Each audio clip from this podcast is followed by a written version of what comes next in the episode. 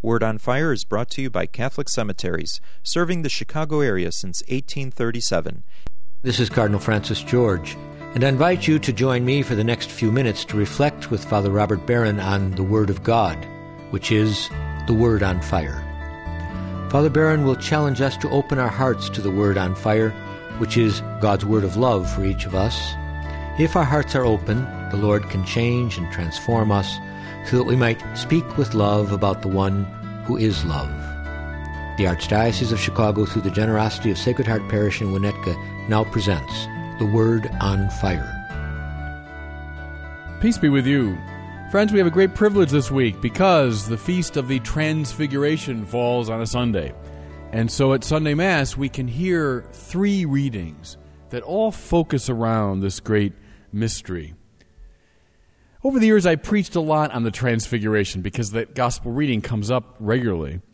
And it's very rich. We can look at all kinds of different angles and perspectives. But you know, today I want to concentrate on the second reading because it, in a rather oblique way, talks about the Transfiguration, but it really packs a punch.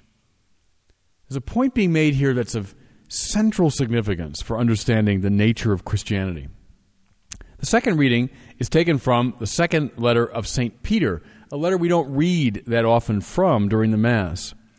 Listen now to this excerpt Beloved, we did not follow cleverly devised myths when we made known to you the power and coming of our Lord Jesus Christ, but we had been eyewitnesses of his majesty.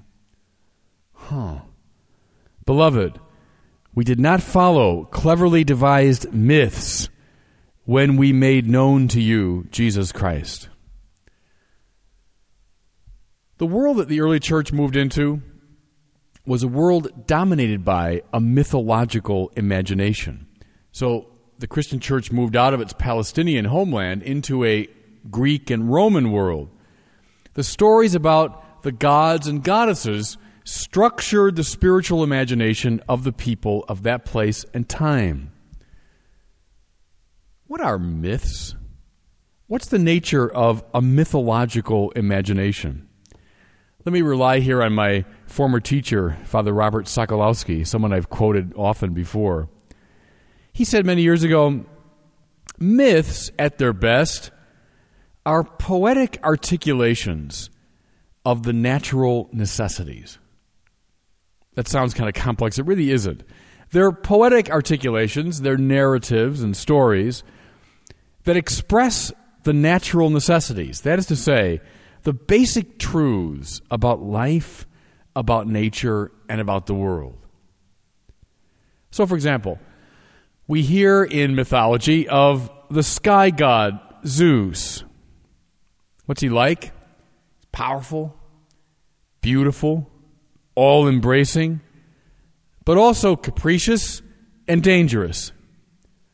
Well, who is he? He's the sky. He's the sky itself, which is beautiful, awe inspiring, all embracing, and can also send down the rain that turns into floods, can send down the lightning that starts a fire that destroys your village, that can send hail storms and so on.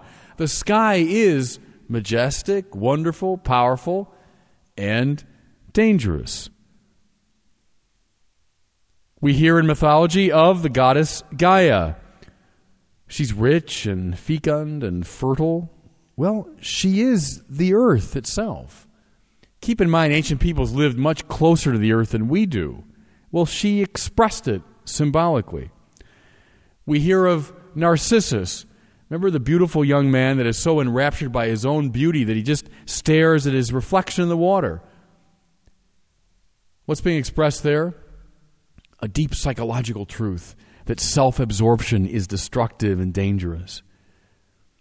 We hear of Demeter and Persephone, that great story. Remember that the god of the underworld kidnaps Persephone and for several months every year holds her captive. And during those months, her mother, Demeter, mourns. Well, Demeter is the goddess of wheat and grain. That's why nothing grows during the winter months. The story expressed the rhythm of the seasons. We hear of Apollo. In his beauty and intelligence, he symbolizes the arts and the sciences. We hear of Neptune. He's like Zeus. He's beautiful, powerful, serene, and can be very dangerous. Well, he's the sea. One moment you can be admiring the depth and the beauty and the serenity of the ocean. The next minute it can be dragging you to your death. That's the way it goes with the sea. Sokolowski's point was in all these beautiful stories, we hear deep and abiding truths.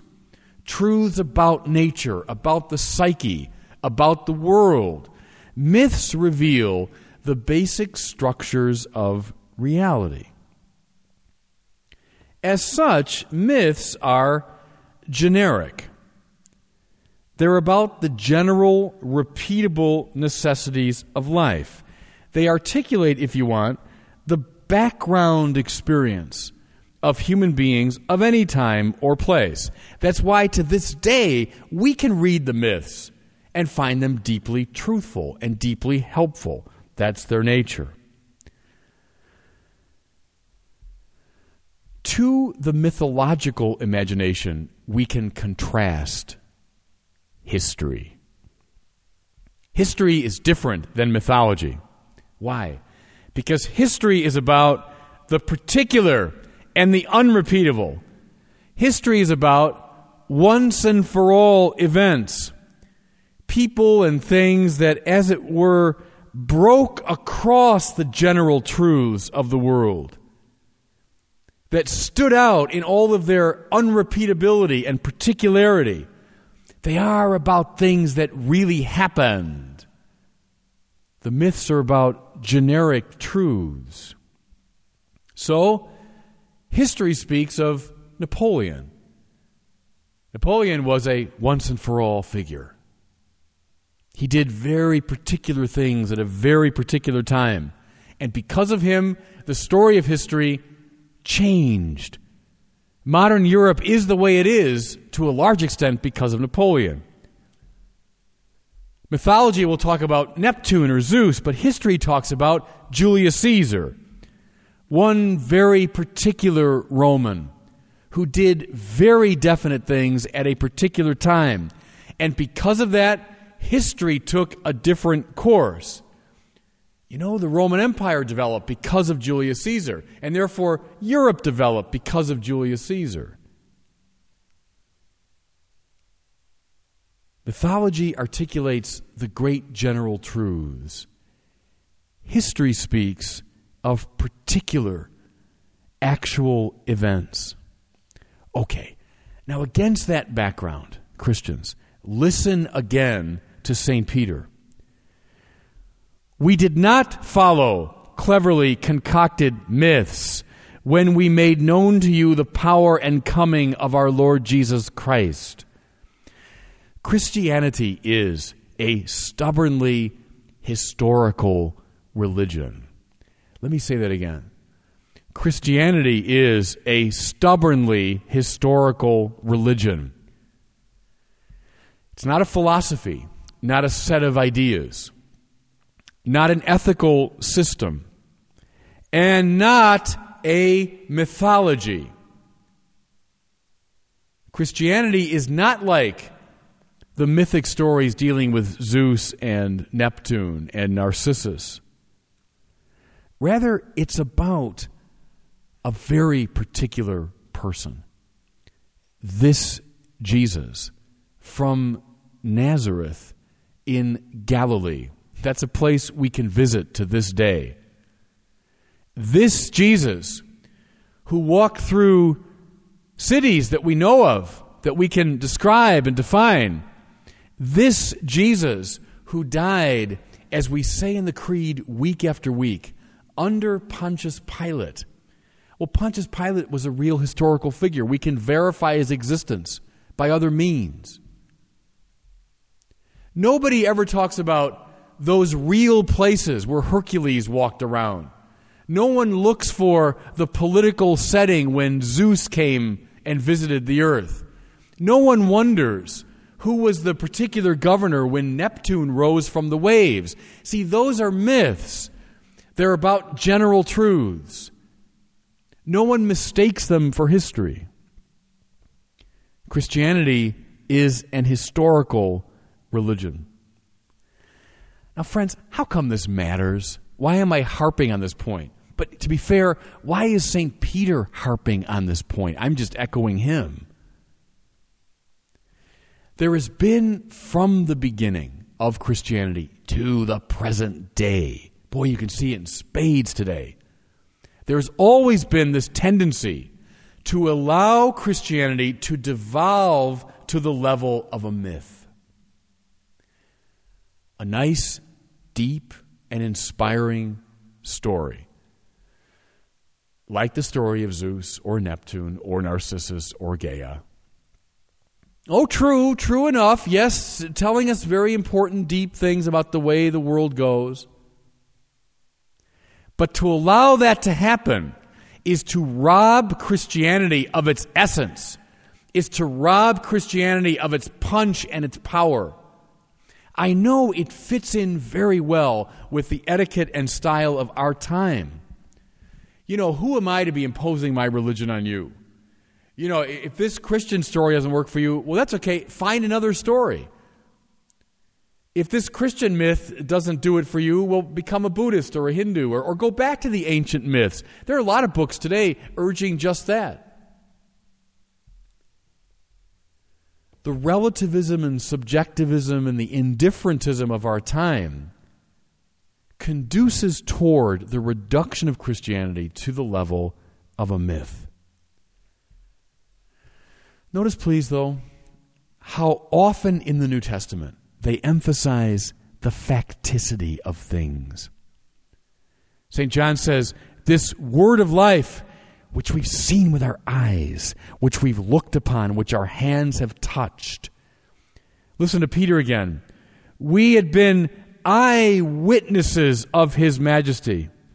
For we received honor and glory from God when that unique declaration came to him from the majestic glory. This is my Son, my beloved, in whom I am well pleased. He's talking about the transfiguration, which they saw and which they heard. This Christ, in all of his particularity, grabs us by the lapels and shakes us into a new way of thinking and seeing in a way that a myth never can. St. Peter, who speaks to us today, made his way to Rome. And in the year 64 AD, during the persecutions of Nero, endured an upside down crucifixion, not far from the place where the Basilica of St. Peter stands today. Do you ever notice, friends, there are no martyrs to Zeus? No one died defending the stories of Neptune. No one endured persecution unto death for the sake of Hercules or Narcissus. Doesn't work that way with myths. No one dies for a generic truth. But someone may die. In fact, people did die for this particular Jesus. To catch that distinction is to catch something very important about Christianity. It's why St. Peter insisted on it 2,000 years ago. And do we need his message today? And God bless you. I hope that you were moved today by the Word on Fire. I pray that together we might become a people on fire with love for God and neighbor here in Chicago and wherever these words are heard until we join Father Barron again next week, I'm Cardinal Francis George. God bless you. Most interment arrangements at the 42 Archdiocese of Chicago cemeteries are made through a pre need plan. Your thoughtful planning today is economically prudent and contributes to peace of mind for you and your loved ones. Catholic Cemeteries counselors are available at your convenience. For more information, call 708 449 6100. Catholic Cemeteries, serving the Catholic community since 1837.